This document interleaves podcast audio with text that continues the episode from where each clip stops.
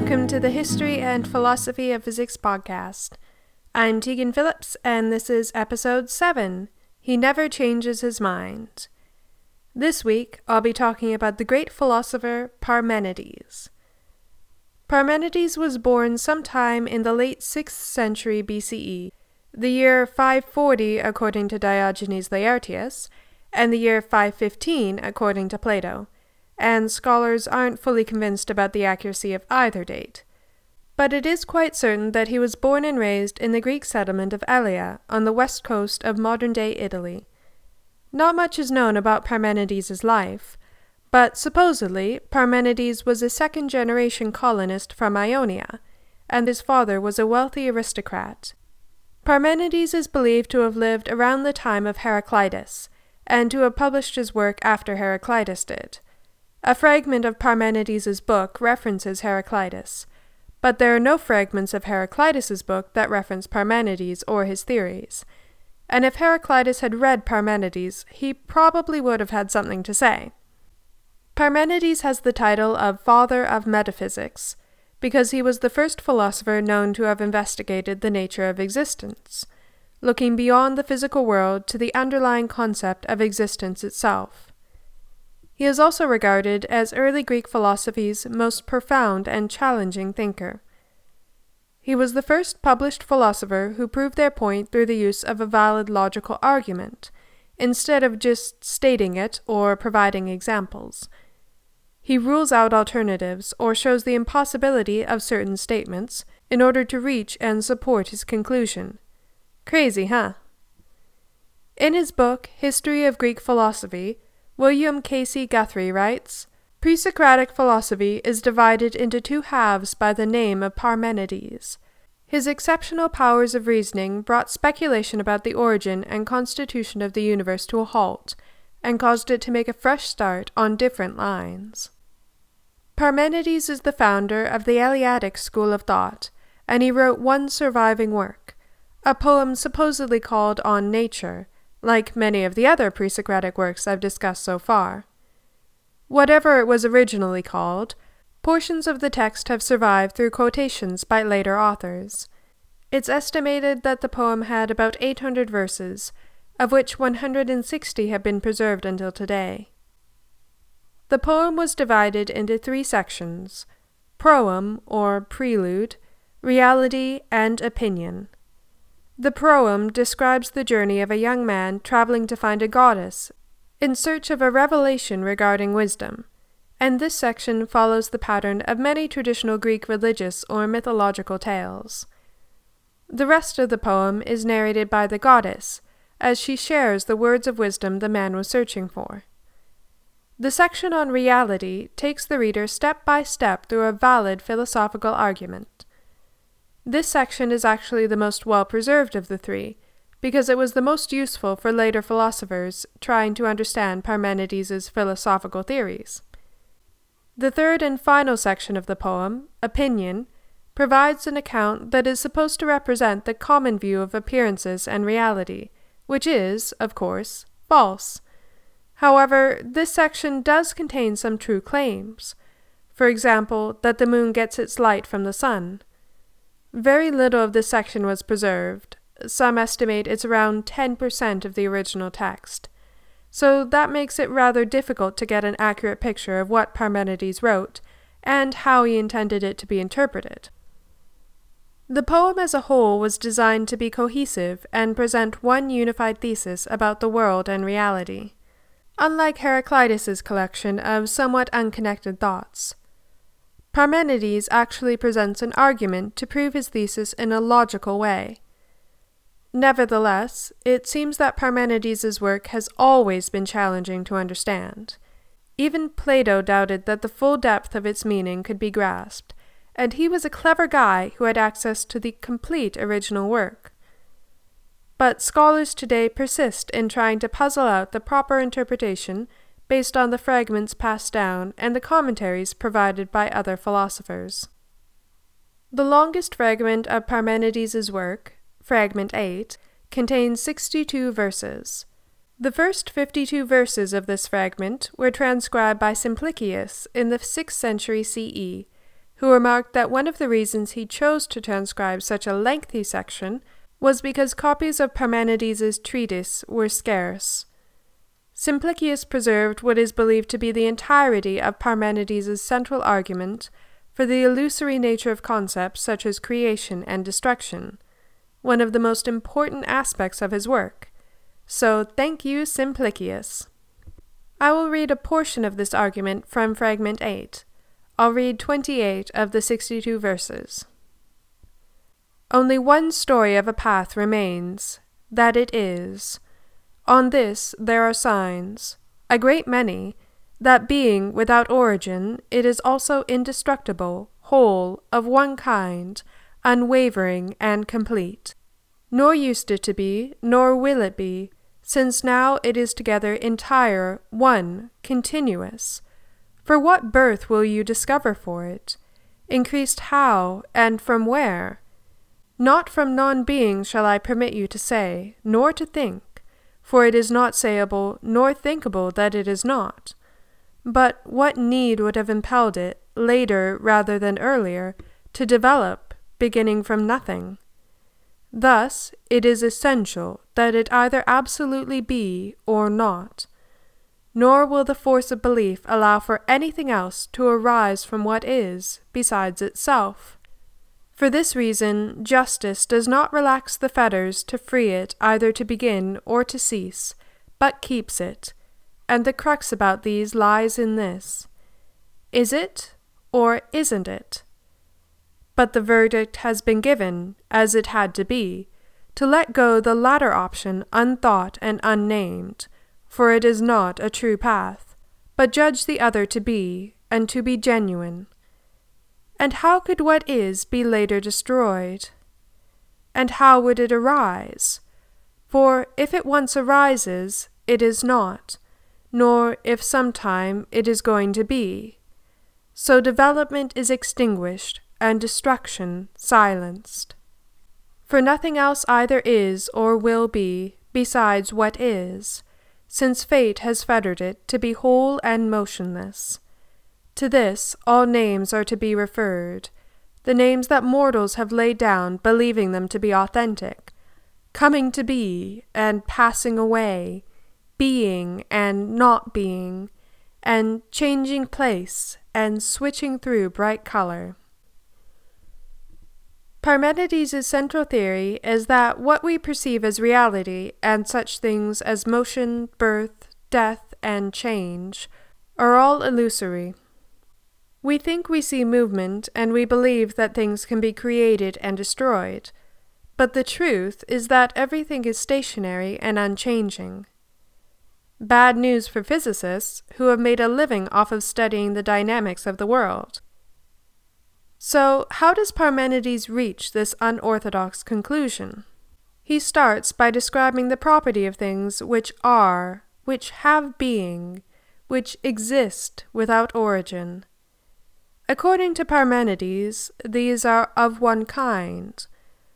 For this statement, Parmenides has often been thought to have been advocating true monism, the belief that everything shares a oneness, or that reality consists of only this one kind of thing. Like how some people interpret Thales to have believed that all matter ultimately consists of water. Parmenides also says that this being or kind is indestructible, continuous, unwavering or unchanging, whole, and without origin. So it is, has been, and will be the same for infinite time. Parmenides goes on to say that it can't have come from nothing or non being. This is because non being, or not to be for Shakespeareans, is an unintelligible and nonsensical concept, which is not sayable nor thinkable. After all, you can't refer to something that doesn't exist. The name of that thing would be empty and meaningless. Now, you may be thinking, it's kinda obvious that we can think of and talk about things that don't exist. For example, unicorns, or my pet penguin Zaza. These do exist as concepts, even if they aren't physically real. What Parmenides probably means is something more along the lines of how it's impossible to form an idea or concept of non being. What is non existence? Can you imagine it? Can you know it? We, who live in a world of only existing things, can't meaningfully discuss or think of things that are not. Since you can't conceive of non being, Parmenides argues that you can't logically conceive of anything that has the concept of non being as part of its definition. Basically, things inherit the meaninglessness of this more fundamental concept. Thus, it's impossible to have meaningful conceptions of creation and destruction. To be specific, this is creation from nothingness and total annihilation into nothingness not just the creation or destruction of matter into energy. This is logically consistent with the rest of Parmenides' argument, and it's actually consistent with the first law of thermodynamics, also known as the law of conservation of energy, which states that energy cannot be either created or destroyed, it can only change forms. So good work, Parmenides! Since the first law of thermodynamics wouldn't be formulated for another 2300 years. The Ionians and Heraclitus wrote about becoming or birth, and about the related topics of growth and death as if they were natural processes. How foolish they were, thought Parmenides. After all, there are only two possible forms or methods of creation. One something is created from something which already exists. But Parmenides rules this out because it's not proper creation, it's more like a reconstruction of elements or of matter. 2. Something is created from something which does not exist. But what does not exist must have this problematic, meaningless concept of non being. So this method is impossible. Since these are the only possible methods of creation, and the first isn't really creation at all, and the second is impossible, the logical conclusion is that creation is impossible. Therefore, what exists now was not born, and, by a similar argument, will never die. Which brings us good news. We are all immortal, at least in some sense. A good question for those who are more physicsy or astronomy minded is what does this mean for the Big Bang? What was there before the Big Bang, if not nothingness? Since creation from that is impossible according to Parmenides and the first law of thermo. It has often been thought that there was a singularity, the aptly named initial singularity, a point with infinite gravity that contained all the energy and spacetime of the universe. It would have been the center of the biggest, baddest, and best black hole of all time. But, perhaps unsurprisingly, there's no direct evidence that there was such a singularity. Though the cosmic microwave background, the observable radiation in space which remains from the early universe, shows that the universe began in a very hot and dense state. So, this singularity theory is not ruled out by cosmological experiments even though it's not verified. Another theory is that our universe was a series of spatial dimensions with a different time dimension, and that the Big Bang changed time into the standard one dimensional form we know of. The mechanics of this would be quite complex, and there's actually a lot of debate as to the nature of time in our current universe, so this is not a super popular theory. More recently, not that the other theories are particularly old, Big Bang cosmology has only been around for a little less than a hundred years, but more recent models have sought to incorporate quantum mechanics with theories like loop quantum gravity, which sounds like the name of a physics party trick, but is so much more than that, where the randomness inherent in quantum mechanical laws gives rise to quantum fluctuations that cause the universe to expand. Quantum mechanics actually provides a response to a part of Parmenides' argument. In Fragment 8, which I quoted earlier, Parmenides writes, What need would have impelled it later rather than earlier to develop, beginning from nothing? When nothing exists, there is no way to distinguish between one point of time and another, and no reason for something to develop now or ever. What was so special about that point approximately 13.8 billion years ago that sparked the Big Bang? This is a question people have been asking for a while. With quantum mechanics, maybe there didn't need to be anything special about that point at all. Time doesn't have the same meaning in the quantum realm as it ordinarily does to us, so this could open up different avenues than we or Parmenides could have considered for the origin of the universe. Interestingly, some recent models also predict cycles of a new universe being created after an old one is destroyed, similar to the Phoenix model of the universe that would be attributed to Heraclitus, as I mentioned last episode. Another theory is that our universe is one of many in a multiverse, and that it split off from an earlier universe through the Big Bang as a result of quantum fluctuation. Since cosmological experiments can't see that far back in time, this is still a hot topic that's been exploding in popularity a bit recently. Returning to Parmenides, I want to say a few things about his theory of the impossibility of movement. Parmenides thought that movement was also an illusion, because for something to move, it has to move into empty space. But empty space has non being, since to be empty, it must contain nothing. Thus, the concept of empty space is meaningless, and empty space can't really exist. Therefore, movement is impossible. I don't know about you, but I find this conclusion a little harder to accept than the one about creation and destruction. Parmenides does follow a logical pattern that leads him to his conclusion, but I don't see if he rules out or just misses the alternative theory of displacement. Things could move by pushing away other things and taking their place, like my hands pushing air out of their paths as I wave them about.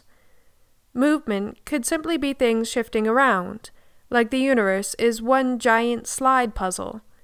However, to be fair to Parmenides, he lived before Democritus, who first put forth the theory of atoms, and before Archimedes, who recognized the principle of buoyancy through water displacement, in his famous sitting in a bathtub and then running through the street shouting Eureka moment. Parmenides stuck to his conclusion that movement is impossible, which also led him towards the impossibility of things like change. If you can't move, you can't grow or do any multitude of things we take for granted in our perception of reality. Though we seem to experience them, the truth, at least according to Parmenides, is that they are all part of a big illusion. In his book Pre Socratics, Cambridge professor of ancient philosophy James Warren wrote that Parmenides presented an odd and alienating picture of reality. Following consistently the ban on what is not, it has turned out that we are left with an unfamiliar reality, which leaves no room for change, plurality, motion, difference, people, days, or nights. Nevertheless, Parmenides was very influential. He's credited as the person who introduced the idea of a logical proof, arguing through reason rather than the senses. Because the senses, of course, are faulty, and reason, or logos, is the best path to the truth. And of utilizing deductive logic to validly prove the conclusion. Parmenides was also one of the first rationalists since he placed greater trust in reason than in the senses. He believed that reason better reflected reality, despite how counterintuitive some of its conclusions might seem to be. Parmenides had a particular influence on Plato, who proposed two realms of reality an unchanging realm of being, the realm of forms, that can only be understood through reason, and the constantly changing realm of becoming, which we observe through our senses. In this way, Plato unified the theory of Parmenides with that of Heraclitus. Before I conclude this episode, I want to take a little side trip into the topic of time. As I mentioned earlier, the nature of time is still debated, but there's one theory in particular which I think Parmenides would have been a fan of eternalism, also known as block universe theory, where the passage of time is an illusion. In fact, eternalism is sometimes called the Parmenidean position. According to this theory, all points of time are equally real and existent. Space time is an unchanging four dimensional block that contains everything in the universe at all times. So, there are the three spatial dimensions we are all familiar with essentially length, width, and height, plus a complete temporal dimension, similar to these spatial dimensions. It's easiest to visualize as a box ignoring one of the spatial dimensions, since four dimensions is really, really hard for us 3D creatures to picture. So, imagine a box where two of its dimensions are spatial. It has height and width, and one temporal dimension. Basically, it's a flip book. So, the bigger picture of block universe theory is this giant flip book showing how our 3D world changes over time. All of the pages exist, and even though we can only move in one direction through time and feel like it's passing, it's actually just there, extending out like the spatial dimension to the left and right of us. The block of spacetime is complete, continuous, and unwavering, just like Parmenides' concept of being. Now, this isn't how we ordinarily think of time. Generally, we divide time into three parts the past, the present, and the future. We think the past is fixed and that the future is uncertain and depends on the present, the moment we are living in, and the decisions we are making in it, like whatever you are doing while listening to this podcast, and deciding to take the time to listen to this podcast. Our actions now affect the future, and time moves in only one direction. It's on a straight march from the past, through the present, and into the future. Some people have argued for the view known as presentism, in which only the present moment exists. The past and future are just useful concepts used to describe the ever changing present, but they don't actually exist. The past is gone, and the future is not yet created. This position isn't very popular nowadays, particularly because it conflicts with the theory of relativity, which has actually been tested and verified by every experiment thrown at it over the past century.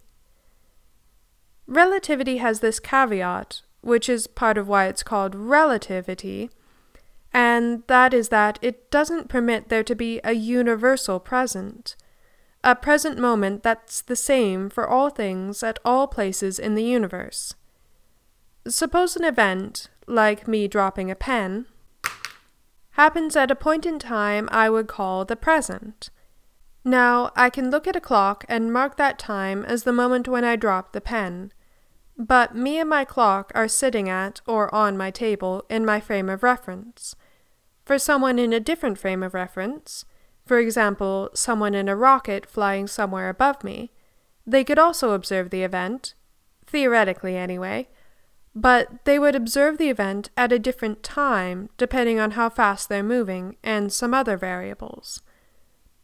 If the time I read on my clock and the time the rocket person reads on theirs are different, then who's to say which time is right? What if we're both right? There's no physical basis for a superior or absolute frame of reference that is always preferred and could define a universal present. So, if you accept relativity theory, it doesn't make sense to claim that only the present moment exists, because there could be a huge variety of present moments from different people's frames of reference. It's very hard, impossible, many philosophers would say, to reconcile presentism with relativity theory, and relativity theory is much more widely accepted and believed. So, presentism is kind of a dying theory. Many philosophers have argued that relativity leads to an eternalist or block universe conception of time. But if you don't like eternalism, then there's another alternative that provides a bit of an in between it and presentism growing block universe theory. This is often held to be the most commonsensical theory. According to growing block universe theory, the past and present exist, but the future does not. As time moves forward, the present changes and brings another slice of spacetime into existence, thereby growing the 4D block universe. Some people have argued against this theory on the grounds that it doesn't provide any distinction between past and present. So we have no way of knowing if we are living in the true present at the edge of the growing spacetime, or if we are living in the past and only thinking it's the present in which case we're in basically the same boat as we would be with the Eternalist complete block universe. There's no real advantage to growing block universe theory unless it can show that we are living at or near the edge of the growing block universe in a way that can be reconciled with the theory of relativity. This is a tricky problem, but there is a counter argument, which brings in the philosophy of mind by saying that consciousness can only occur in the present at the edge of the block. The past exists, but it is dead and void of any sentience. Like a video preserved on film, the actors were at one moment consciously performing their actions, but there is no consciousness in those actors recorded on the film itself.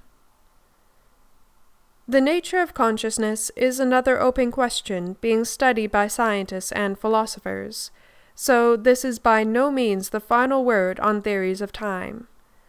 Hopefully, I'll have the time to discuss this again later on in the podcast. Whether the future episodes currently exist or not, we'll have to wait to find out what they hold. But I can tell you that the next episode will focus on Parmenides' most immediate successors the Eleatics, specifically on Zeno of Elea. Remember, you can check out the website for the podcast at historyandphilosophyofphysicspodcast.ca. Also, if you want to know what theory of time I believe in, you can slide into the podcast DMs on Facebook or Twitter. Just search at histphilphizpod, or you can send me an email at histphilphizpod at gmail.com. Until next time, take care and stay safe.